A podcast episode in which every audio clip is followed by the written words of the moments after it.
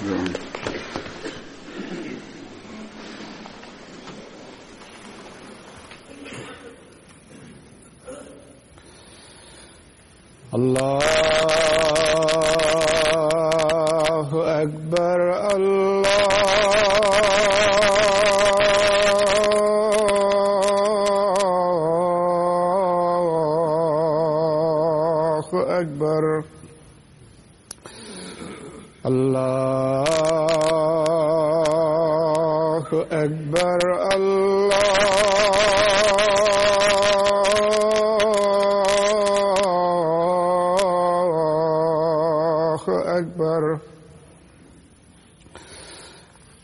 أشهد أن لا إله إلا الله. أشهد أن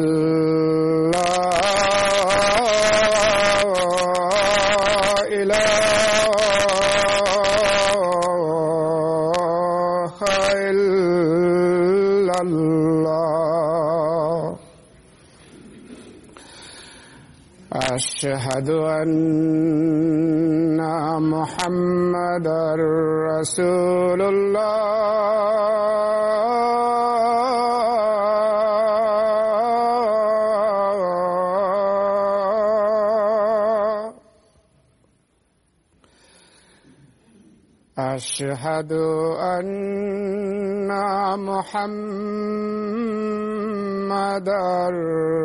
رسول الله.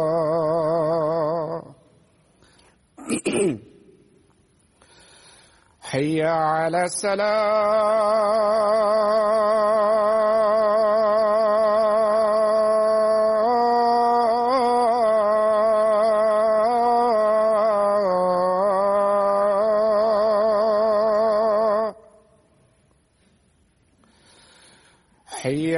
على السلام.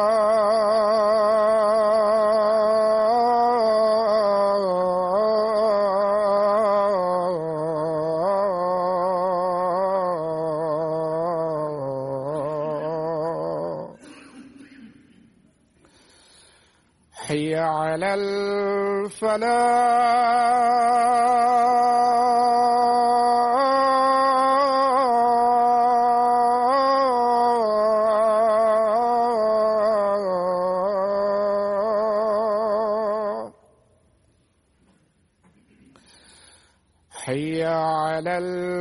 الفلاح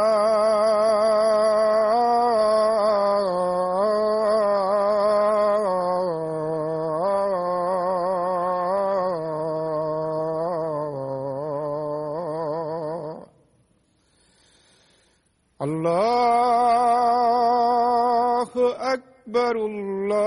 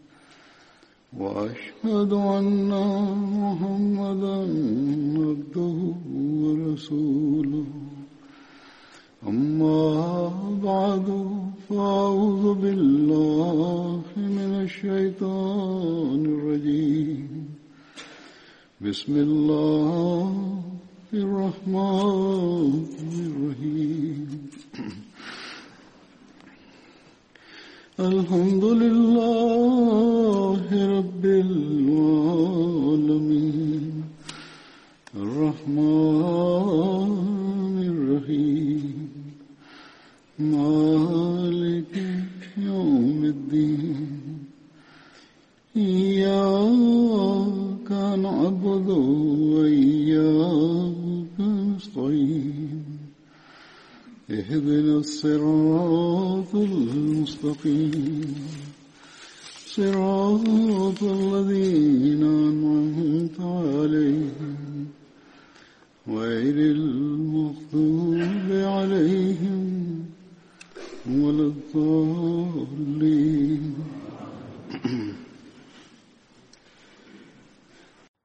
நான் எடுத்துக் கூற இருக்கின்ற சஹாபாக்களில் முதலாவது சஹாபியின் பெயர் ஹசரத் உபைத் பின் ஜெயித் அன்சாரி ஆகும்.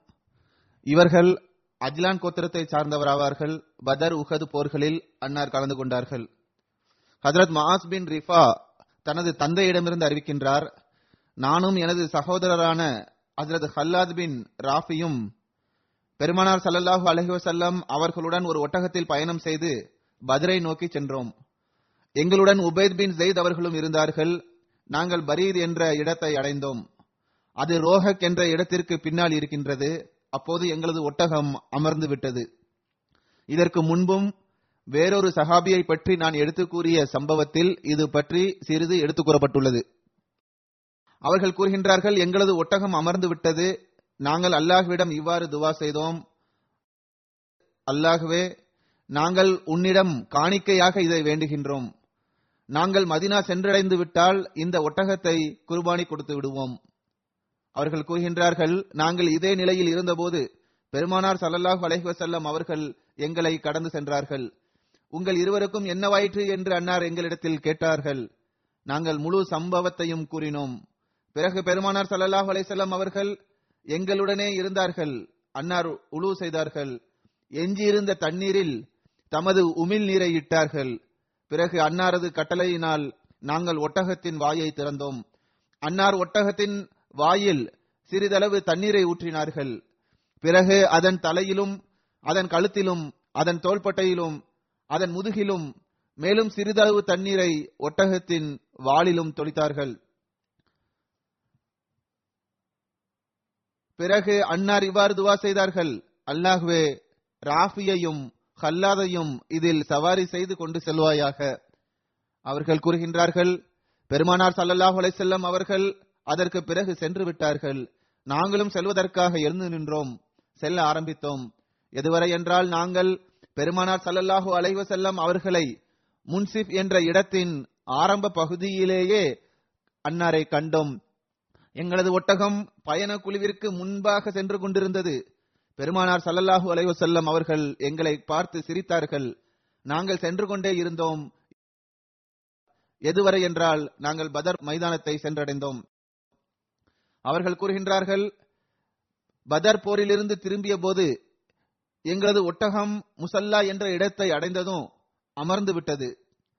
பிறகு எனது சகோதரர் அந்த ஒட்டகத்தை அறுத்து அதன் மாமிசத்தை சதக்கா கொடுத்து விட்டார். இவர்களுடன் உபேத் பின் ஜெய்தும் இருந்தார்கள். ஹஜரத் ஜாகிர் பின் ஹராம் அல் அஷ்ஜஇ ஒரு சஹாபி ஆவார்கள். பதர்பூர் சஹாபி அன்னார் அஷ்ஜா கோத்திரத்தை சார்ந்தவர். பதர்பூரில் பெருமானார் சல்லல்லாஹு அலஹி வசல்லம் அவர்களுடன் கலந்து கொண்டார்கள். ஹசரத் அனஸ் பின் மாலிக் அவர்கள் அறிவிக்கின்றார்கள் கிராமப்புறங்களில் வசித்து வந்த ஒருவரது பெயர் ஜாகிர் ஆகும். அவர்கள் பெருமானார் சல்லல்லாஹு அலைசல்லாம் அவர்களுக்காக கிராமத்தில் இருந்து பொருட்களை தன்னுடன் கொண்டு வருவார்கள். அவர்கள் திரும்பிச் செல்லும் போது பெருமானார் சல்லல்லாஹ் செல்லம் அவர்கள் அவர்களுக்கு அதிகமான செல்வத்தையும் பொருட்களையும் கொடுத்து வழி அனுப்புவார்கள். பெருமானார் சல்லா அலைஹி அவர்கள் கூறி வந்தார்கள் ஜாகிர் கிராமப்புறத்தை சார்ந்த நமது நண்பராவார். மேலும் நாம் இவரது நகர்ப்புற நண்பர்களாவோம்.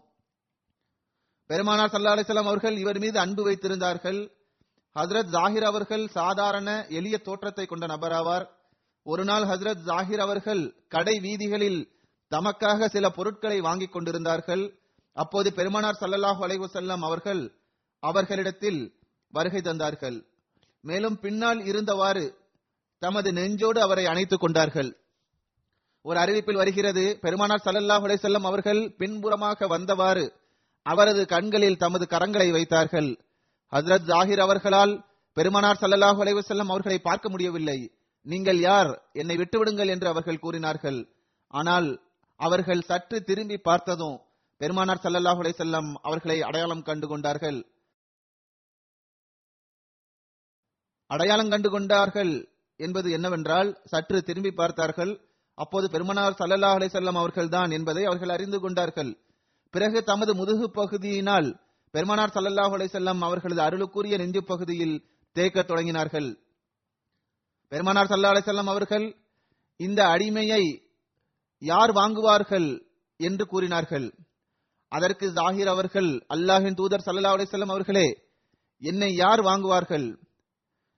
என்னை வாங்குபவர் இழப்பிற்குரிய வியாபாரத்தை செய்யக்கூடியவராக இருப்பார் என்று கூறினார்கள். அதற்கு பெருமானார் சல்லல்லாஹ் அலிசல்லாம் அவர்கள் அல்லாஹ்வின் பார்வையில் நீர் இழப்பிற்குரிய வியாபார பொருள் அல்ல மாறாக அல்லாஹ்விடத்தில் நீங்கள் அதிக மதிப்பிற்குரியவராவீர்கள் என்று கூறினார்கள். ஹசரத் முஸ்லிமோது அலி அல்லாஹு தலான்ஹு அவர்களும் பெருமனார் சல்லல்லாஹு அலைஹி வஸல்லம் அவர்களது இந்த சம்பவத்தை ஓரிடத்தில் குறிப்பிட்டுள்ளார்கள். அன்னார் கூறுகின்றார்கள் ஒருமுறை பெருமானார் சல்லல்லாஹு அலைஹி அவர்கள் கடை வீதியில் சென்று கொண்டிருந்த போது அன்னார் ஓர் ஏழை சஹாபியை பார்த்தார்கள். அவர் பார்ப்பதற்கு அழகாக இருக்கவில்லை. அவர் கடுமையான வெயிலில் பொருட்களை தூக்கிக் கொண்டிருந்தார்கள். அவர்களது முழு உடலும் மண்ணினாலும் வியர்வையினாலும் நிறைந்திருந்தது. விளையாடும் போது குழந்தைகள் மௌனமாக பின்னால் சென்றவாறு மற்றொரு குழந்தையின் கண்களை மூடியவாறு கண்களை மூடியது யார் என்று கண்டுபிடியுங்கள் என்று எவ்வாறு கேட்குமோ அவ்வாறே பெருமானார் சல்லல்லா அலிசல்லாம் அவர்களும் மௌனமாக அவருக்கு பின்னால் சென்றவாறு அவரது கண்களில் தமது கரங்களை வைத்தார்கள். அவர் அன்னாரது மென்மையான கரங்களை தொட்டு பார்த்து இது பெருமானார் சல்லல்லாஹு அலைஹி அவர்கள்தான் என்பதை புரிந்து கொண்டவாறு வியர்வை நிறைந்த தமது உடலை பெருமானார் சல்லல்லாஹு அலைஹுவசல்லம் அவர்களது ஆடையில் தேய்க்கத் தொடங்கினார்கள். பெருமானார் சல்லல்லாஹு அலைஹுசல்லம் அவர்கள் சிரித்துக் கொண்டே இருந்தார்கள். இறுதியில் பெருமானார் சல்லல்லாஹு அலைஹுவசல்லம் அவர்கள் என்னிடத்தில் ஒரு அடிமை இருக்கின்றார். இவரை வாங்குபவர் எவரும் இருக்கின்றாரா? என்று கேட்டார்கள். அதற்கு அவர் அல்லாஹின் தூதர் சல்லல்லாஹு அலைஹுசல்லம் அவர்களே உலகத்தில் என்னை யாரால் வாங்க முடியும்? என்று கேட்டார். அதற்கு பெருமானார் சல்லல்லாஹு அலைஹுவசல்லம் அவர்கள் அவ்வாறு கூறாதீர்கள். இறைவனிடத்தில் நீர் விலை மதிப்பை பெற்றவராவீர் என்று கூறினார்கள். ஆக இம்மக்கள் வியக்கத்தக்க அன்பின் அருளை பெற்றார்கள்.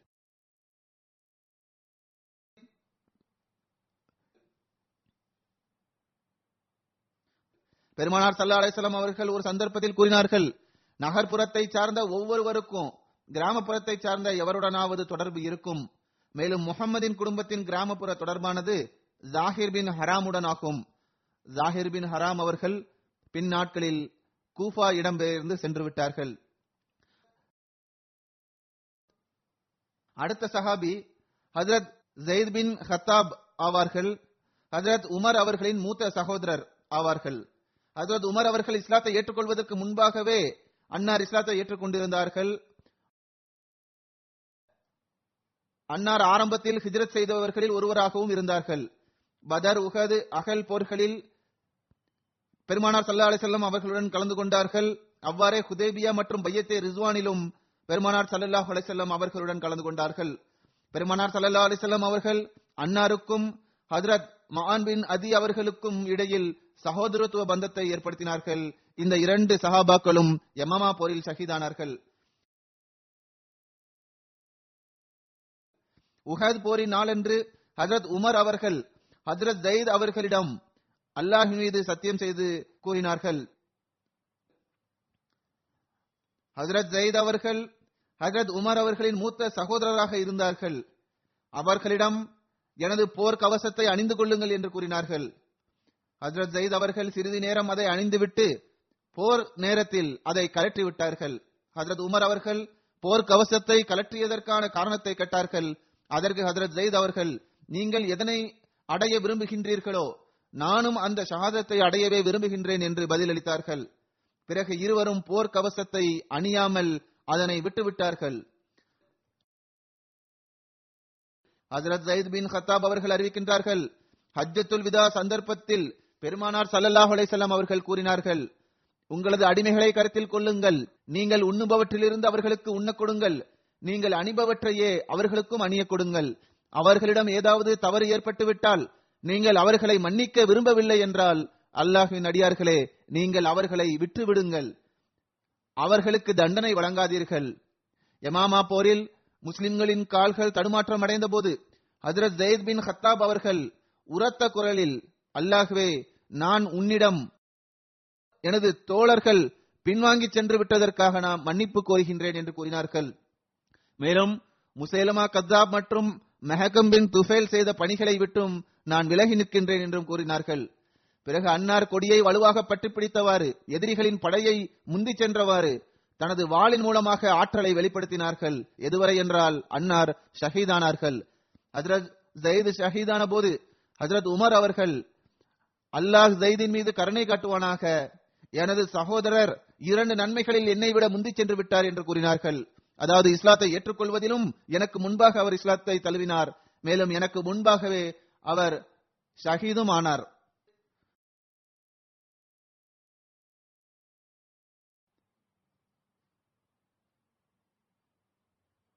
ஒரு அறிவிப்பில் வருகின்றது. முத்தமிம் பின் நவேரா மரணித்த தனது சகோதரரான மாலிக் பின் நவேராவின் நினைவாக கவிதைகளை கூறிக்கொண்டிருப்பதை ஹசரத் உமர் அவர்கள் செவியுற்றார்கள். ஹசரத் உமர் அவர்கள் எனக்கும் உம்மை போன்று இவ்வாறு கவிதை படிக்க தெரிந்திருந்தால் நீர் கவிதை கூறியது போன்று நானும் எனது சகோதரரான ஜெய்தின் நினைவாக கவிதைகள் கூறியிருப்பேன் என்று கூறினார்கள். அதற்கு முத்தமிம் பின் நவேரா உமது சகோதரர் இவ்வுலகை விட்டு சென்றது போல் எனது சகோதரரும் சென்றிருந்தால் நான் ஒருபோதும் கவலைப்பட்டிருக்க மாட்டேன் என்று கூறினார்கள். அதற்கு ஹசரத் உமர் அவர்கள் இன்று வரை எவரும் நீர் கூறியதை போன்று என்னிடம் ஆறுதல் கூறியது கிடையாது என்று கூறினார்கள்.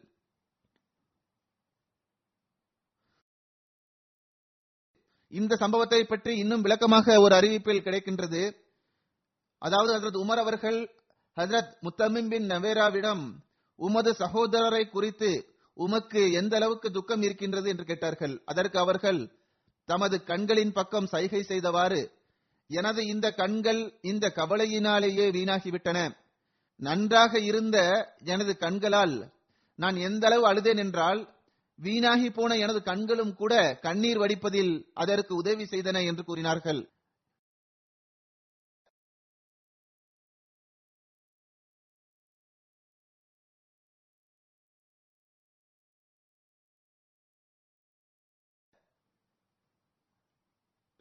அதிலது உமர் அவர்கள் இது எப்படிப்பட்ட கவலை என்றால் ஒருவர் அழியக்கூடிய ஒருவருக்காக இப்படிப்பட்ட கவலையை ஒருபோதும் வெளிப்படுத்தியிருக்க மாட்டார் என்று கூறினார்கள். பிறகு ஹசரத் உமர் அவர்கள் அல்லாஹ் ஜெயித் பின் ஹத்தாபின் மீது கருணை காட்டுவானாக. நான் கவிதை கூற ஆற்றல் பெற்றவனாக இருந்திருந்தால் எவ்வாறு நீங்கள் உங்களது சகோதரருக்காக அழுகின்றீர்களோ நிச்சயமாக அவ்வாறு நானும் ஜெய்திற்காக அழுதிருப்பேன் என்று கூறினார்கள். ஹசரத் முத்தமின் அவர்கள் அமீருல் முமினின் அவர்களே எனது சகோதரர் யமாமா போரில் உங்களது சகோதரரை போன்று ஷஹீதாகி இருந்தால் நான் ஒருபோதும் அழமாட்டேன் என்று கூறினார்கள். இந்த கூற்று அதரது உமர் அவர்களது உள்ளத்தை தொட்டது. தனது சகோதரர் தொடர்பாக அன்னாருக்கு மனநிறைவு ஏற்பட்டது. அதரது உமர் அவர்களுக்கு தமது சகோதரரின் பிரிவால் மிகுந்த துக்கம் இருந்தது. அன்னார் தென்றல் காட்டு வீசும்போது அது என்னிடம் செய்தி நறுமணத்தை கொண்டு வந்து சேர்த்தது என்று கூறினார்கள்.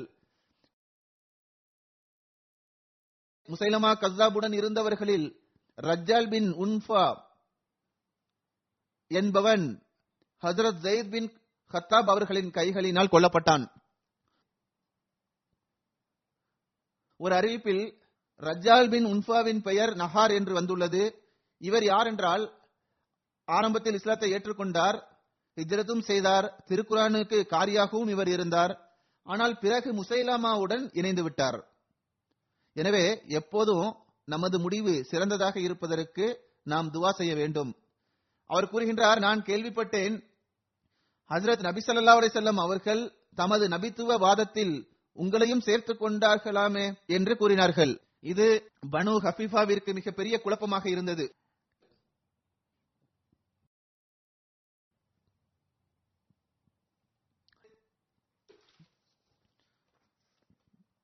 ஹஜரத் அபு ஹுரேரா அவர்கள் அறிவிக்கின்றார்கள் நான் பெருமானார் சல்லல்லாஹு அலைசல்லாம் அவர்களுக்கு அருகில் ஒரு குழுவுடன் அமர்ந்திருந்தேன். எங்களுடன் ரஜ்ஜால் பின் உன்ஃபாவும் இருந்தான். அன்னார் கூறினார்கள் உங்களில் ஒருவர் இருக்கின்றார் அவர் நெருப்பில் இருப்பார் அவர் ஒரு சமுதாயத்தை வழிகெடுப்பார் என்று கூறினார்கள்.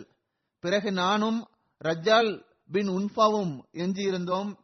நான் எப்போதும் இது தொடர்பாக அஞ்சி வந்தேன். எதுவரை என்றால் ரஜ்ஜால் பின் உன்ஃபா முசைலமா கசாபுடன் வெளியேறினான். மேலும் அவன் அவனது நபித்துவத்திற்கு சாட்சி பகர்ந்தான்.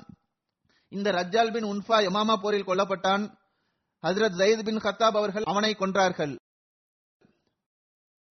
ஹஜரத் ஜயத் பின் ஹத்தாப் அவர்களை அபு மரியம் அல் ஹன்ஃபி என்பவன் ஷஹீதாக்கினான் ஒருமுறை ஹசரத் உமர் அவர்கள் அபு மரியம் இஸ்லாத்தை ஏற்றுக்கொண்ட பிறகு கூறினார்கள் நீங்கள் தான் ஜெய்தை ஷஹீதாக்கினீர்களா என்று கேட்டார்கள். அதற்கு அவர் உமர் அவர்களிடம் அமீருல் மோமினின் அவர்களே அல்லாஹ் ஹஜரத் ஜெயித் அவர்களுக்கு என் கைகளின் மூலமாக கண்ணியத்தை வழங்கியுள்ளான். எனது கைகளினால் அவரை இழிவடைய செய்யவில்லை என்று கூறினார்கள். ஹஜரத் உமர் அவர்கள் அபு மரியமிடம் உமது எண்ணத்தின்படி எமமா போரில் உங்களை சார்ந்த எத்தனை நபர்களை முஸ்லிம்கள் கொலை செய்திருப்பார்கள்? என்று கேட்டார்கள். அதற்கு அபு மரியம் ஆயிரத்தி நானூறு நபர்கள் அல்லது அதைவிட அதிகமாக என்று கூறினார்கள். அதற்கு ஹஜரத் உமர் அவர்கள் கொல்லப்பட்டவர்கள் எவ்வளவு தீயவர்களாக இருக்கின்றார்கள்? என்று கூறினார்கள். அபு மரியம் அவர்கள் அல்லாஹிற்கே எல்லா புகழும் அவன் என்னை எஞ்சிருக்க செய்துள்ளான். எதுவரை என்றால் அவனது நபிக்காகவும் முஸ்லிம்களுக்காகவும் அவன் விரும்பிய மார்க்கத்தின் பக்கம் என்னை குனியச் செய்தான் என்று கூறினார்கள். ஹஜரத் உமர் அவர்கள் அபு மரியமின் இந்த கூற்றினால் மகிழ்ச்சி அடைந்தார்கள் அபு மரியம் அவர்கள் பிற்காலத்தில் பஸ்ராவின் காசியாகவும் நியமிக்கப்பட்டார்கள். அடுத்த சஹாபியின் பெயர் ஹசரத் உபாதா பின் ஹஷ்ஹாஸ் ஆவார்கள். வாக்தி அவர்கள் ஹசரத் உபாதா பின் ஹஷ்ஹாஸ் அவர்களின் பெயரை அப்தா பின் ஹசாஸ் என்று கூறியுள்ளார்கள். இப்னு மந்தா அவர்கள் அன்னாரின் பெயரை உபாதா பின் ஹஷ்ஹாஸ் அன்பரி என்று கூறியுள்ளார்கள். எவ்வாறு இருப்பினும் இவர்கள் பலீக் கோத்திரத்தை சார்ந்தவர். ஹசரத் மன்சர் பின் ஜியாத் அவர்களின் சகோதரனின் மகனாவார். இவர்களது தாயார் தரப்பிலிருந்தும் இவர்கள் சகோதரர் ஆவார்கள். பனு சாலமின் நட்பு கோத்திரத்தை சார்ந்தவர். ஹஜரத் உபாதா பின் ஹஷ்காஸ் அவர்கள் பதர் போரில் கலந்து கொண்டார்கள். அன்னார் கைஸ் பின் ஜாயிபை பதர் போரில் கைது செய்தார்கள்.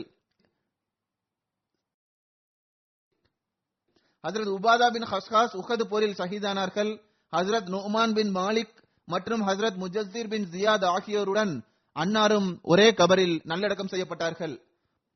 அடுத்த சஹாபியின் பெயர் ஹசரத் அப்துல்லா பின் ஜத் ஆகும். அன்னாரது தந்தையின் பெயர் ஜத் பின் கைஸ்.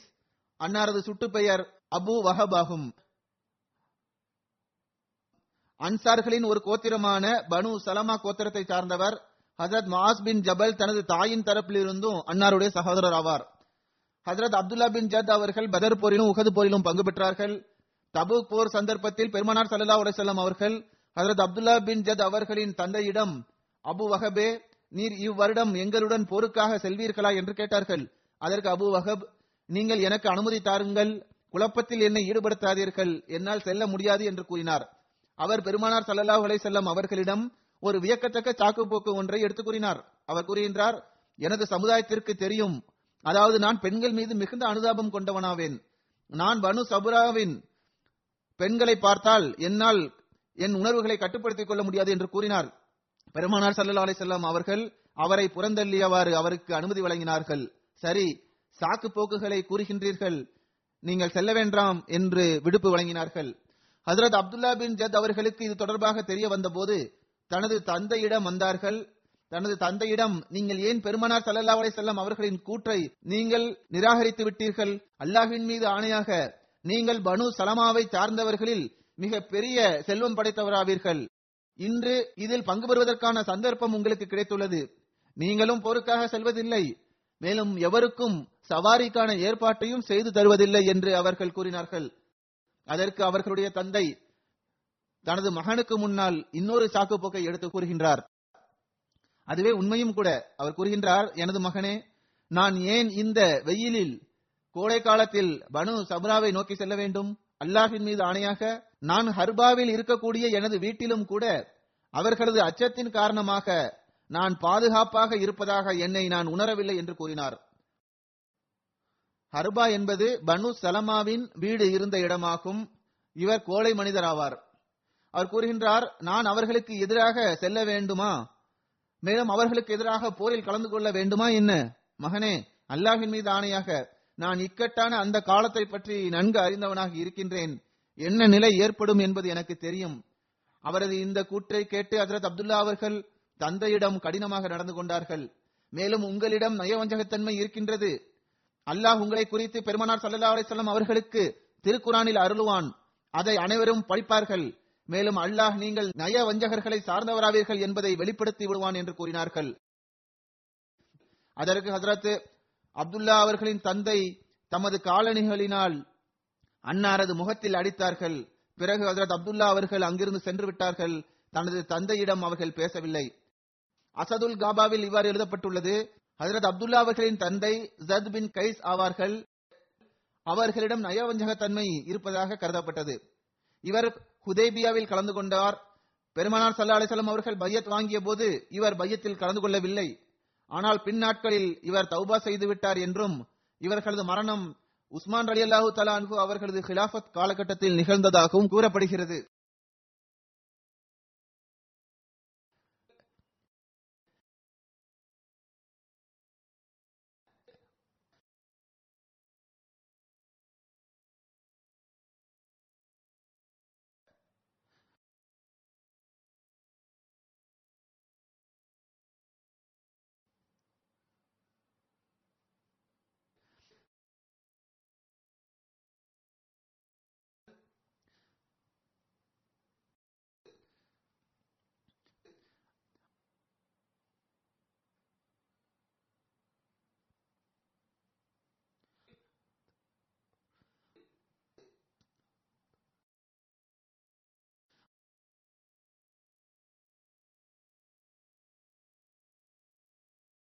அடுத்த சஹாபி ஹாரிஸ் பின் அவுஸ் பின் மாஸ் அவர்கள் அன்னார் அவுஸ் கோத்திரத்தின் தலைவர் ஹசரத் சஹத் பின் மாஸ் அவர்களின் சகோதரரின் மகனாவார். பதர் போரிலும் உகது போரிலும் பங்கு பெற்றார்கள். இவர்கள் தொடர்பாக இவ்வாறு கூறப்படுகிறது. இருபத்தி எட்டாவது வயதில் அன்னார் உகது போரில் ஷஹீதானார்கள். ஆனால் மற்றொரு அறிவிப்பில் அன்னார் உகது போரில் ஷஹீதாகவில்லை என்று தெரிய வருகிறது. ஹசரத் ஐஷா அலிலாஹு தாலா அவர்கள் அறிவிக்கின்றார்கள் நான் உகது போரின் சந்தர்ப்பத்தில் மக்களின் அடிச்சூட்டை பின்பற்றியவாறு சென்றேன். நான் எனக்கு பின்னால் கால் ஓசைகளை கேட்டேன். திரும்பி பார்த்தேன் அப்போது ஹசரத் ஜாத் பின் மாஸ் அவர்கள் இருந்தார்கள். அன்னாரது சகோதரரின் மகனான ஹாரிஸ் பின் அவுசூம் அவர்களுடன் இருந்தார்கள். அவர் கேடயத்தை வைத்திருந்தார். ஆக இந்த அறிவிப்பிலிருந்து இவர்கள் உகது போருக்கு பிறகும் உயிருடன் இருந்தார்கள் என்று தெரிய வருகிறது ஹஜரத் ஹாரிஸ் அவர்கள் தொடர்பாக கூறப்படுகிறது அன்னார் காபின் அஷ்ரஃபை கொலை செய்தவர்களை சார்ந்தவர்களில் ஒருவர் ஆவார். இந்த தாக்குதலின் போது அன்னாரது கால்களில் காயங்கள் ஏற்பட்டன. மேலும் ரத்தம் பீரிட்டு வெளியேறியது. சஹாபாக்கள் அன்னாரை எடுத்துக்கொண்டு பெருமானார் சல்லாஹ் அலிசல்லம் அவர்களிடத்தில் கொண்டு வந்தார்கள். காபின் அஷ்ரஃப் யார் என்றால் அவர் மதீனாவின் தலைவர்களில் ஒருவன் ஆவான். பெருமானார் சல்லா அலிசல்லாம் அவர்களிடம் செய்த உடன்படிக்கைகளில் கலந்து கொண்டவனாவான் ஆனால் பிறகு அவன் குழப்பம் விளைவிக்க முயற்சி செய்தான். இதனால் பெருமானார் சல்லா அலிசல்லாம் அவர்கள் அவனை கொலை செய்ய கட்டளையிட்டார்கள். எவ்வாறு இருப்பினும் அவனை கொலை செய்தது மற்றும் ஹாரிஸ் அவர்களுக்கு காயங்கள் ஏற்பட்ட சம்பவம் தொடர்பான குறிப்பு இவ்வாறு காண கிடைக்கின்றது. அமதத்துல் காரியில் இவ்- இது தொடர்பாக மேலும் விளக்கமாக எழுதப்பட்டுள்ளது. முகமது பின் முஸ்லிமா அவர்கள் தமது தோழர்களுடன் காப் பின் அஷ்ரஃபை தாக்கினார்கள். மேலும் அவனை கொன்றார்கள். அப்போது அவர்களுடன் இருந்த ஹசரத் ஹாரிஸ் பின் அவுஸ் அவர்கள் மீது வாள் பட்டதனால் அன்னார் காயமடைந்தார்கள். அதாவது தம்முடன் இருந்தவர்களின் வாள் பட்டதனால் அவர்கள் காயமுட்டார்கள். எனவே அவர்களுடைய தோழர்கள் அவர்களை தூக்கிக் கொண்டு விரைவாக மதினா வந்தடைந்தார்கள். மேலும் பெருமானார் சல்லா அலி செல்லம் அவர்களிடத்தில் கொண்டு வரப்பட்டார்கள். பெருமானார் சல்லா அலி செல்லம் அவர்கள் ஹசரத் ஹாரிஸ் பின் அவுஸ் அவர்களுக்கு ஏற்பட்ட காயங்கள் மீது தமது உமிழ் நீரை இட்டார்கள். அதற்கு பிறகு அவர்களுக்கு கஷ்டம் ஏற்படவில்லை. காபின் அஷ்ரப் ஏன் கொலை செய்யப்பட்டான் என்பது தொடர்பான சம்பவத்தை இதற்கு முன்பும் நான் சிறிது எடுத்துக் கூறியுள்ளேன். விளக்கமாக ஹசரத் மிர்சா பஷீர் அகமது சாஹிப் அவர்கள் எழுதியுள்ளார்கள். அதை நான் எடுத்துக் கூறுகின்றேன். காப் மார்க்க ரீதியில் ஒரு யூதனாவான். ஆனால் அவன் யூத சந்ததிகளை சார்ந்தவன் அல்ல. மாறாக அரபிகளை சார்ந்தவனாவான். அவனது தந்தை அஷ்ரப் பனு நபுஹானின் தந்திரமான மற்றும் புத்தி கூர்மையுடைய ஒரு நபராவார். அவர் மதினா வந்து பனு நதீருடன் தொடர்பை ஏற்படுத்திக் கொண்டார். மேலும் அவர்களுக்கு நண்பரானார். பிறகு அவர் தனக்கென்று ஒரு அந்தஸ்தை உருவாக்கி கொண்டார். அதனால் அதிகாரத்தையும் பெற்றார். மேலும் பனு நசீர் கோத்திரத்தின் தலைவர்களில் மிக பெரிய தலைவரான அபு ராஃபி இப்னு ஹக்கீக் என்பவர் தனது மகளை அவருக்கு திருமணம் செய்து கொடுத்தார். அந்த பெண்ணின் வயிற்றிலிருந்தே காப் பிறந்தான். அவன் பெரியவனாகி தனது தந்தையை விட மிக பெரிய தகுதியை அடைந்தான். எதுவரை என்றால் அரபிகளை சார்ந்த அனைத்து யூதர்களும் அவனை தமது தலைவனாக கருதினர். காப் அழகான மனிதராக இருந்தது மட்டுமின்றி சிறந்த முறையில் பேசக்கூடியவனோ சிறந்த சொற்பொழிவை நிகழ்த்தக்கூடியவனோ கவிஞனோ செல்வம் படைத்தவனும் ஆவான். மேலும் தமது சமுதாய ஆளுங்கள் மற்றும் சிறந்த தாக்கத்தை ஏற்படுத்தக்கூடிய மற்ற மக்களுக்கும் பொருளாதார உதவிகள் செய்து தமது கையில் அவர்களை வைத்திருந்தான். ஆனால் நல்லொழுக்க ரீதியில் மிகவும் தீய ஒழுக்கத்தை கொண்ட மனிதனாவான். சூழ்ச்சி செய்வதிலும் குழப்பம் விளைவிப்பதிலும் குறிப்பான தகுதியை அவன் பெற்றிருந்தான்.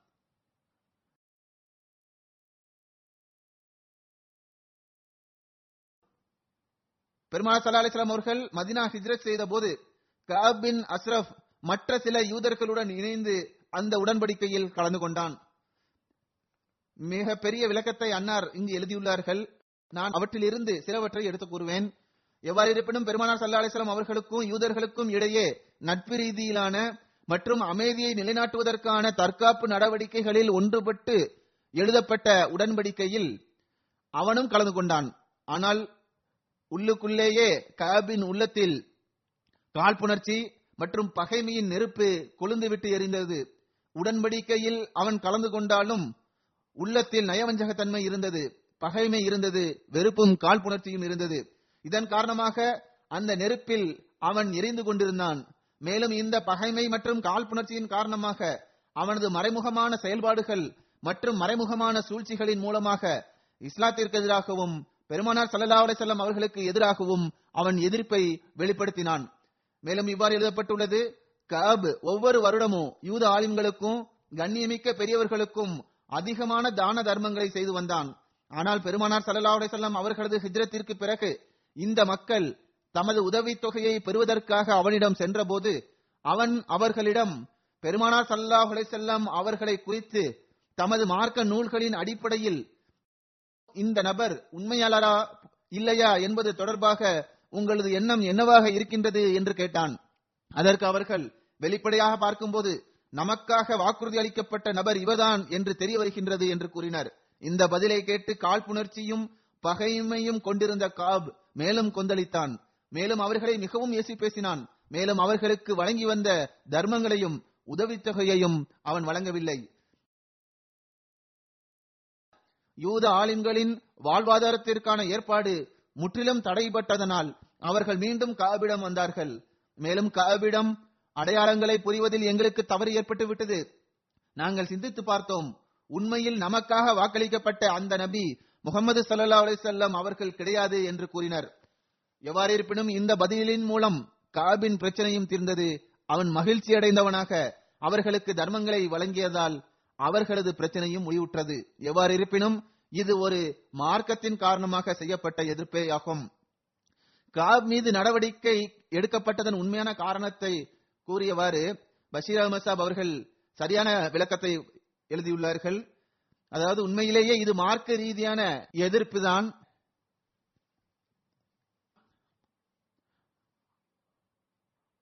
அதாவது காபு வெளிப்படுத்திய அந்த பகைமை உண்மையிலேயே மார்க்க ரீதியிலான ஏற்பட்ட அந்த பகைமையின் காரணமாகத்தான் இந்த எதிர்ப்பை வெளிப்படுத்தி இருந்தான். அன்னார் கூறுகின்றார்கள் மார்க்க ரீதியான எதிர்ப்பு என்பது பெரும் நடவடிக்கை எடுக்கும் வகையில் உள்ள ஆட்சேபனைக்குரிய விஷயம் அல்ல அல்லது அதன் காரணமாக காபின் மீது குற்றம் சுமத்தக்கூடிய விஷயமும் அல்ல. காபிற்கு எதிராக நடவடிக்கை எடுக்கப்பட்டதன் உண்மையான காரணம் என்னவென்றால் காபின் எதிர்ப்பில் அபாயகரமான நிலைமை ஏற்பட்டிருந்தது. மேலும் பதர் போருக்கு பிறகு அவன் மேற்கொண்ட வழிமுறைகள் கடுமையான குழப்பத்திற்கு அடித்தளமிடக்கூடியதாக இருந்தது. மேலும் முஸ்லிம்களுக்கு மிகவும் அபாயகரமான நிலைமைகள் உருவாகிவிட்டது. முஸ்லிம்களின் ஈமானின் நிலையானது ஒரு தற்காலிகமான விஷயம் என்றும் அவர்கள் ஒரு ஆர்வத்தில் இவ்வாறு செய்கின்றனர் என்றும் பின்னாட்களில் அது முடிவுட்டு விடும் என்றும் மீண்டும் திரும்பி தமது மதத்திற்கே அவர்கள் வந்து விடுவார்கள் என்றும் கப் கருதி வந்தான். ஆனால் பதர் போரில் வியக்கத்தக்க வெற்றி கிடைத்தது. மற்றும் குறைஷிகளின் பெரும்பான்மையான தலைவர்கள் கொல்லப்பட்டனர். இதனால் அவனுக்கு கவலை ஏற்பட்டது. பிறகு அவன் இஸ்லாத்தை அழிப்பதற்காகவும் ஒழித்து கட்டுவதற்காகவும் தனது முழு ஆற்றலையும் பயன்படுத்தினான். அவனது உள்ளத்தில் உள்ள காழ்ப்புணர்ச்சி மற்றும் பொறாமையின் வெளிப்பாடு முதல் முறையாக பதர் சந்தர்ப்பத்தின் போது வெளிப்பட்டது. அப்போது மக்கள் அவனிடம் மக்கத்து நிராகரிப்பவர்களுக்கு எதிராக நமக்கு வெற்றி கிடைத்துள்ளது என்று கூறியபோது இவ்வனைத்தும் பொய்யாகும். மேலும் இது தவறான செய்தியாகும் என்று அவன் கூறினான். ஆனால் இந்த செய்தி உண்மையானது என நிரூபணமானது இந்த செய்தி உண்மையானது என்று நிரூபணமாகிய பிறகு அவனது கோபம் மேலும் அதிகரித்தது. மேலும் முன்பை விட அதிகமாக அவன் பொங்கி எழுந்தான். முஸ்லிம்கள் பதர் போரிலிருந்து திரும்பி வந்த பிறகு அவன் மக்காவை நோக்கி பயணம் செய்தான். அங்கு சென்று மக்காவாசிகளிடம் தமது பேச்சு தந்திரம் மற்றும் சொற்பொழிவாற்றும் திறமை மற்றும் கவிதையின் மூலமாக முஸ்லிம்களுக்கு எதிராக குறைஷிகளின் உள்ளத்தில் இருந்த நெருப்பை மேலும் மேலும் அதிகரிக்க செய்ய முயற்சி செய்தான். அவர்களது உள்ளத்தில் முஸ்லிம்களின் ரத்தத்தை குடிப்பதற்கான அணையா தீபத்தை ஏற்றினான். அவர்களது உள்ளங்களை உணர்வு ரீதியிலும் பழி வாங்க வேண்டும் என்பதிலும் கடுமையாக நிறைத்து விட்டான்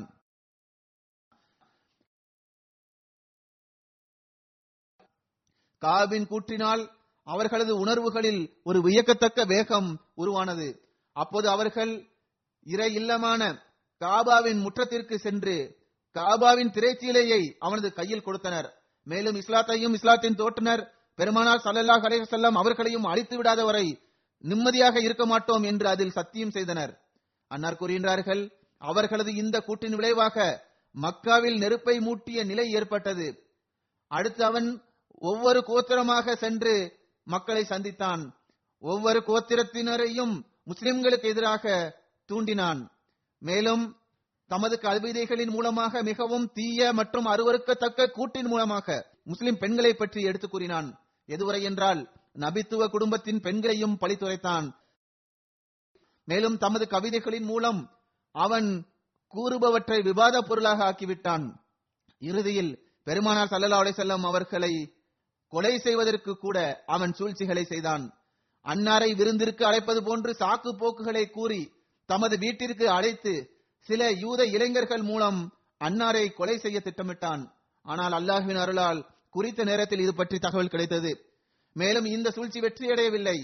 இந்த அளவுக்கு நிலைமைகள் சென்ற பிறகு காபிற்கு எதிராக உடன்படிக்கையை முறித்தல் கிளர்ச்சி செய்தல் போருக்காக தூண்டுதல் குழப்பம் விளைவித்தல் தகாத வார்த்தைகளில் பேசுதல் அன்னாரை கொலை செய்ய சூழ்ச்சி செய்தல் போன்ற குற்றச்சாட்டுகள் அதன் எல்லையை அடைந்தபோது அன்னார் மதீனாவிற்கு வந்த பிறகு மக்களிடம் செய்த மற்றும் சமுதாயங்களுக்கிடையே செய்யப்பட்ட உடன்படிக்கைக்கேற்ப அன்னார் சல்லல்லா அலிசல்லாம் அவர்கள் கஅப் பின் அஷ்ரஃபின் நடவடிக்கையின் காரணமாக அவன் கொல்லப்படுவதற்கு தகுதியானவன் என்று தீர்ப்பளித்தார்கள். மேலும் தமது சஹாபாக்களிடம் அவனை கொலை செய்து விடுமாறு கூறினார்கள். மேலும் இந்த நேரத்தில் காபின் குழப்பத்தினால் மதீனாவில் அவனுக்கு எதிராக வெளிப்படையாக அவனை கொல்வதற்கான அறிவிப்பு செய்யப்பட்டு அவன் கொல்லப்பட்டிருந்தால் மதீனாவில் போர் துவங்குவதற்கான அபாயம் இருந்தது. பிறகு இதனால் எந்த அளவுக்கு ரத்தம் சிந்தப்பட்டிருக்கும் என்பது தெரியாது. எனவேதான் பெருமானார் சல்லா அலிசல்லாம் அவர்கள் இந்த போரையும் குழப்பம் மற்றும் ரத்தம் சிந்துதலை தடுப்பதற்காகவும் அவனை ரகசியமான முறையில் கொள்ளுமாறு தீர்ப்பு வழங்கினார்கள். இதற்காக அன்னார் அவுஸ் கோத்திரத்தின் களப்பற்ற சஹாபியான முகமது பின் முஸ்லிமா அவர்களிடம் இந்த பொறுப்பை ஒப்படைத்தார்கள். மேலும் அவர்களிடம் நீங்கள் எந்த வழிமுறையை பின்பற்றினாலும் அவுஸ் கோத்திரத்தின் தலைவர் சயத் பின் மாஸ் அவர்களின் ஆலோசனையுடன் அதை நடைமுறைப்படுத்துங்கள் என்று கூறியிருந்தார்கள்.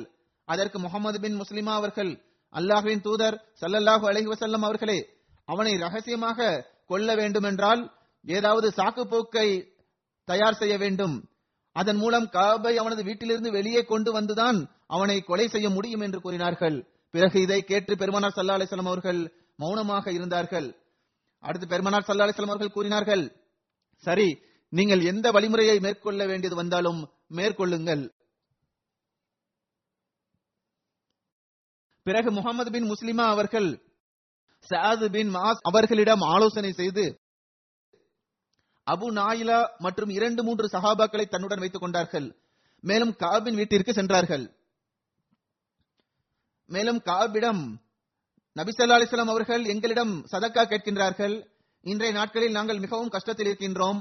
உங்களால் எங்களுக்கு கடன் கொடுக்க முடியுமா என்று கேட்டார்கள். இதை கேட்டு காப் மிகுந்த மகிழ்ச்சி அடைந்தவாறு நீங்கள் அந்த நபரை விட்டு விலகி வருவதற்குரிய அந்த நாள் தொலைவில் இல்லை என்றும் நீங்கள் அவரை விட்டு விடுவீர்கள் என்றும் கூறினான். அதற்கு முகமது அவர்கள் நாங்கள் முகமது சல்லா அலிசல்லாம் அவர்களை ஏற்றுக்கொண்டுள்ளோம்.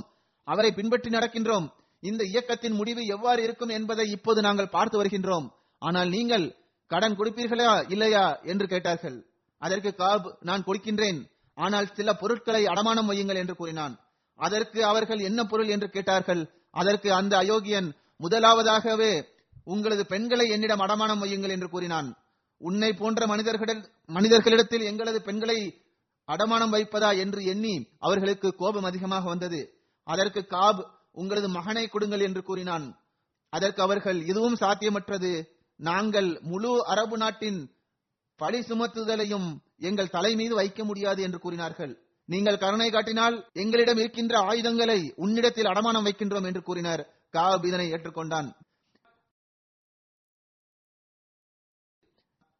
முகமது பின் முஸ்லிமா மற்றும் அவர்களுடைய தோழர்கள் இரவில் வருவதாக வாக்குறுதி கொடுத்து திரும்பிச் சென்றனர். இரவில் இவர்கள் வெளிப்படையாகவே தமது ஆயுதங்களை கொண்டு வந்தனர். காபை வீட்டிற்கு வெளியே அழைத்து வந்தார்கள். பிறகு அவனை சுற்றி வளைத்து அவனை கொன்று விட்டார்கள். அப்போது ஜெயித் அவர்களுக்கு காயம் ஏற்பட்டது. அவர்கள் மீது தம்முடன் இருந்தவர்களின் வாள் பட்டுவிட்டது. காபை கொலை செய்த பிறகு பெருமானார் சல்லாஹ் அலைஹி செல்லம் அவர்களிடத்தில் இந்த கொலை பற்றி எடுத்துக் கூறப்பட்டது. காலையில் அவனது கொலை பற்றிய செய்தி பரவியது. நகரத்தில் மிகப்பெரிய கூச்சல் ஏற்பட்டது. அனைத்து யூதர்களும் பொங்கி எழுந்தனர். அடுத்த நாள் காலையில் யூதர்களின் ஒரு குழு பெருமானார் ஸல்லல்லாஹு அலிசல்லாம் அவர்களை சந்திக்க வந்தனர். மேலும் அன்னாரிடம் எங்களது தலைவர் காபின் அஸ்ரப் கொலை செய்யப்பட்டு விட்டார் என்று அவர்கள் ஆட்சேபித்தனர். இதை கேட்டு பெருமானார் சல்லா அலிசல்லாம் அவர்கள் இதனை மறுக்கவில்லை மற்றும் எனக்கு தெரியாது என்றும் கூறவில்லை. மாறாக அன்னார் அவர்களிடம் கூறினார்கள் காப் எந்த அளவிற்கு எந்தெந்த குற்றத்திற்கு ஆளாகி இருக்கின்றார் என்பது உங்களுக்கு தெரியுமா? பிறகு அன்னார் ஒவ்வொன்றாக காபின் உடன்படிக்கையை மீறுதல் போருக்கான திட்டத்தை தீட்டுதல் குழப்பத்தை ஏற்படுத்துதல் தகாத வார்த்தைகளில் பேசுதல் கொலை செய்வதற்கு சூழ்ச்சி செய்தல் போன்ற அவன் செய்த நடவடிக்கைகளை நினைவூட்டினார்கள். இதை கேட்ட மக்கள் அஞ்சியவாறு அமைதியாக இருந்தனர். அப்போது அவர்களது ஆர்வம் குளிர்ந்து போனது. மேலும் அவர்களுக்கு உண்மையான விஷயம் இதுதான் என்றும் இந்த செயலுக்கான தண்டனை இதுவேயாகும் என்றும் தெரிய வந்தது. பிறகு பெருமானா ஸல்லல்லாஹு அவர்கள் கூறினார்கள் இதிலிருந்து நீங்களாவது வருங்காலங்களில் அமைதி மற்றும் ஒத்துழைப்பு நல்குவது மற்றும் பகைமை மற்றும் குழப்பத்திற்கான விதையை விதைக்காமல் இருப்பது ஆகியவற்றிற்கான உடன்படிக்கையை செய்யுங்கள் என்று கூறினார்கள். எனவே யூதர்களின் விருப்பத்துடன் வருங்காலத்திற்காக ஒரு புதிய உடன்படிக்கை எழுதப்பட்டது. மேலும் யூதர்கள் முஸ்லிம்களுடன் அமைதியாக இருப்பதற்கும் குழப்பம் விளைவிப்பதிலிருந்து தவிர்ந்திருப்பதற்கும் யூதர்கள் மீண்டும் வாக்குறுதி வழங்கினர். மேலும் இந்த உடன்படிக்கை அதிரது அலி அவர்களிடம் ஒப்படைக்கப்பட்டது.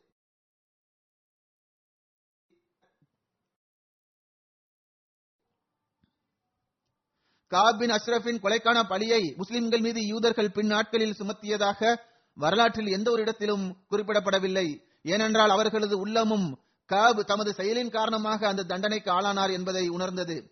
அதாவது மிர்தா பஷீர் அகமது சாஹிப் அவர்கள் எழுதுகின்றார்கள் அதில் நபிசல்லா அலிஸ்லாம் அவர்கள் ஆகுமானதற்ற முறையில் ஒரு கொலையை செய்துள்ளார்கள். இது தவறாகும் என்று மேற்கத்திய வரலாற்று ஆசிரியர்கள் பின் நாட்களில் குற்றஞ்சாட்டுகின்றனர் ஆனால் அன்னார் எழுதுகின்றார்கள் இது ஆகுமானதற்ற கொலை அல்ல. ஏனென்றால் கபின் அஸ்ரப் பெருமானார் ஸல்லல்லாஹு அலிசல்லாம் அவர்களுடன் அமைதியை நிலைநாட்டுவது தொடர்பாக முறையாக ஒரு உடன்படிக்கை செய்திருந்தான். முஸ்லிம்களுக்கு எதிராக நடவடிக்கை எடுப்பது ஒருபுறம் இருக்கட்டும் மாறாக கஅப் வெளியிலுள்ள ஒவ்வொரு எதிரிக்கு எதிராகவும் முஸ்லிம்களுக்கு உதவி செய்வதாகவும் முஸ்லிம்களுடன் நட்பு ரீதியிலான தொடர்பை மேற்கொள்வேன் என்றும் உடன்படிக்கை செய்திருந்தான்.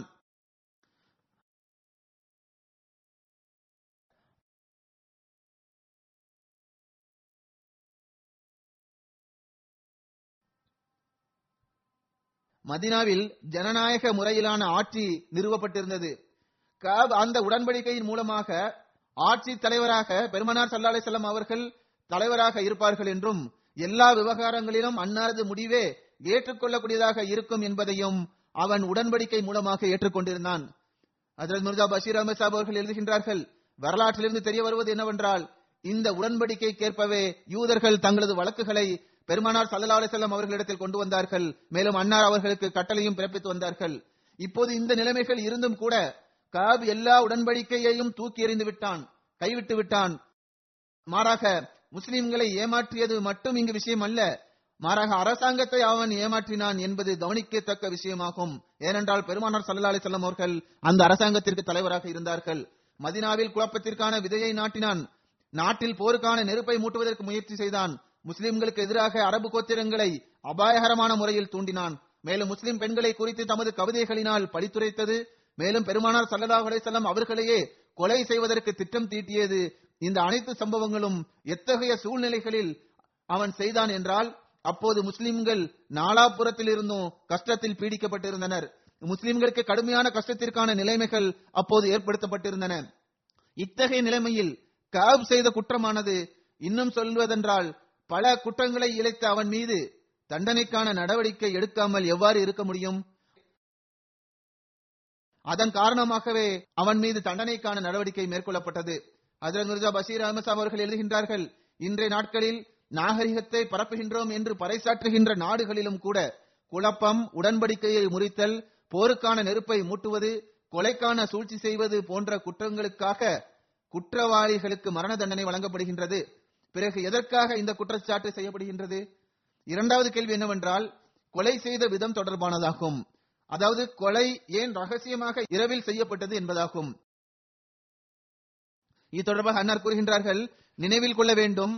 அதாவது அரபு நாட்டில் அன்று முறையாக எந்த அரசாங்கமும் இருக்கவில்லை ஒரு தலைவரை அவர்கள் நியமித்திருந்தார்கள். ஆனால் ஒவ்வொரு கோத்திரத்தை சார்ந்தவரும் சுதந்திரமானவராக செயல்பட்டார். அவர் தமக்காக ஏதாவது முடிவை பெற வேண்டுமென்றால் அவர் பெற்றுக்கொள்ளலாம் ஒட்டுமொத்த ரீதியில் தீர்ப்பை பெற்றுக்கொள்ள பெருமானார் சல்லா அலைஹி அவர்களிடத்தில் அவர்கள் வந்தார்கள்.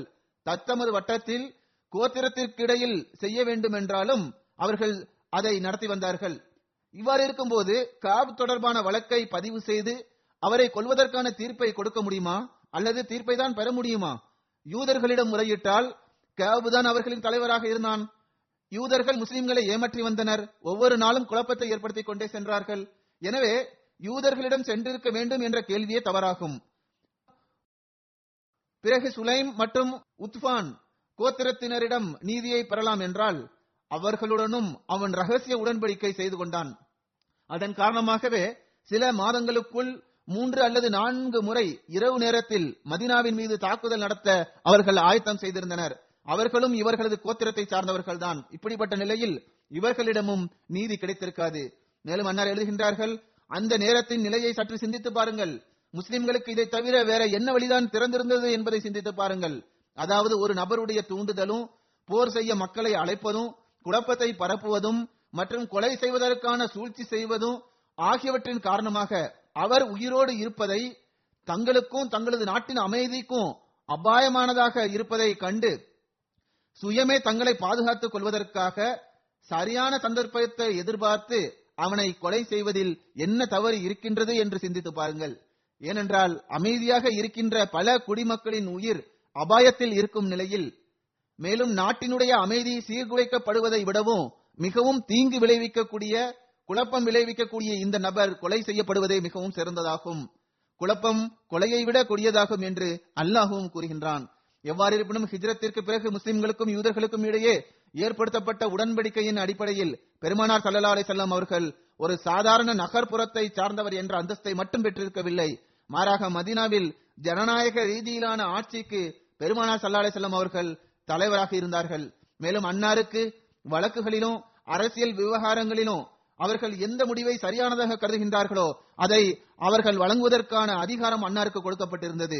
எனவே அன்னார் நாட்டின் அமைதியை ஏற்படுத்த வேண்டும் என்பதற்காக காப் குழப்பம் செய்ததினால் அவன் கொலை செய்யப்படுவதற்கு தகுதியானவன் என்று கூறினார்கள். இது ஒன்றும் மிகப்பெரிய குற்றத்திற்குரிய விஷயம் அல்ல. எனவே ஆயிரத்தி முன்னூறு வருடத்திற்கு பிறகு இஸ்லாத்தின் மீது ஆட்சேபனை செய்கின்றவர்களின் இந்த ஆட்சேபனை பொருளற்றதாகும். ஏனென்றால் அந்த நேரத்தில் யூதர்கள் அன்னாரது பேச்சை கேட்டு எந்த குற்றமும் சாட்டவில்லை. ஒரு நீண்ட காலமாக ஒருபோதும் அவர்கள் குற்றம் சாட்டவில்லை. ஆகவே இதுதான் ஹசரத் ஜெயித் அவர்களின் நிலையாகும். கொலை செய்வதற்காக பெருமானார் சல்லா அலிசல்லாம் அவர்கள் அனுப்பிய குழுவில் அன்னாரும் இருந்தார்கள். பெருமானார் சல்லா அலிசல்லாம் அவர்கள் மீதும் இஸ்லாம் தீவிரவாதத்தை பரப்புகின்ற விரும்புகின்ற மார்க்கம் என்றும் சுமத்துகின்ற குற்றச்சாட்டுகள் அனைத்தும் தவறாகும். அவர் தண்டனை பெறுவதற்கு தகுதி படைத்தவராக இருந்தார். பெருமனார் சல்லா அலிசல்லாம் அவர்கள் அரசாங்கத்தின் தலைவர் என்ற முறையில் அவனுக்கு தண்டனையை வழங்கினார்கள். இன்று இவர்களது சம்பவத்தோடு நான் நிறைவு செய்கின்றேன். அல்லாஹ் எப்போதும் இஸ்லாத்தை இந்த குழப்பத்திலிருந்து காப்பாற்றுவானாக. இன்றைய நாட்களில் இந்த நிலைதான் இருக்கின்றது. முஸ்லிம்கள் இந்த வரலாற்று சம்பவங்களிலிருந்து படிப்பினை பெறுவதற்கு பகரமாக குழப்பத்தில் மூழ்கியுள்ளனர். மேலும் இவர்களே குழப்பத்திற்கு காரணியாக அமைகின்றனர். அரசாங்கத்திற்குள்ளும் அரசாங்கங்களும் இந்த குழப்பத்திற்கு காரணமாக உள்ளனர். அல்லாஹ் இஸ்லாத்தை இந்த குழப்பத்திலிருந்து பாதுகாப்பானாக. அல்லாஹுவால் அனுப்பப்பட்ட காலத்தின் வழிகாட்டியும் இஸ்லாத்தின் மறுமலர்ச்சிக்காக வந்தவரையும் ஏற்றுக்கொள்வதற்கான நற்பாக்கியத்தை அல்லாஹ் வழங்குவானாக.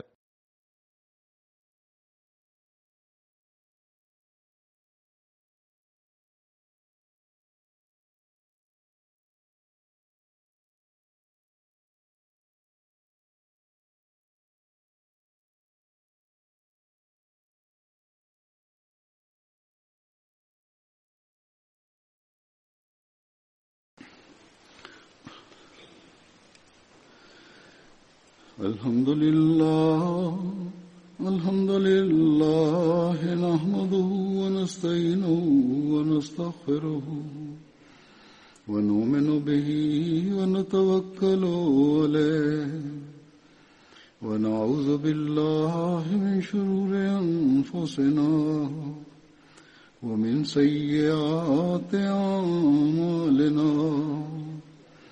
من يهده الله فلا مضل له ومن يضلل فلا هادي له. ونشهد أن لا إله إلا الله ونشهد أن محمدا عبده ورسوله. عباد الله رحمكم الله. إن الله يأمر بالعدل واللسان وإيتاء ذي القربى وينهى عن الفحشاء والمنكر والبغي يعظكم لعلكم تذكرون. اذكروا الله يذكركم. وادعوه يستجب لكم ولذكر الله أكبر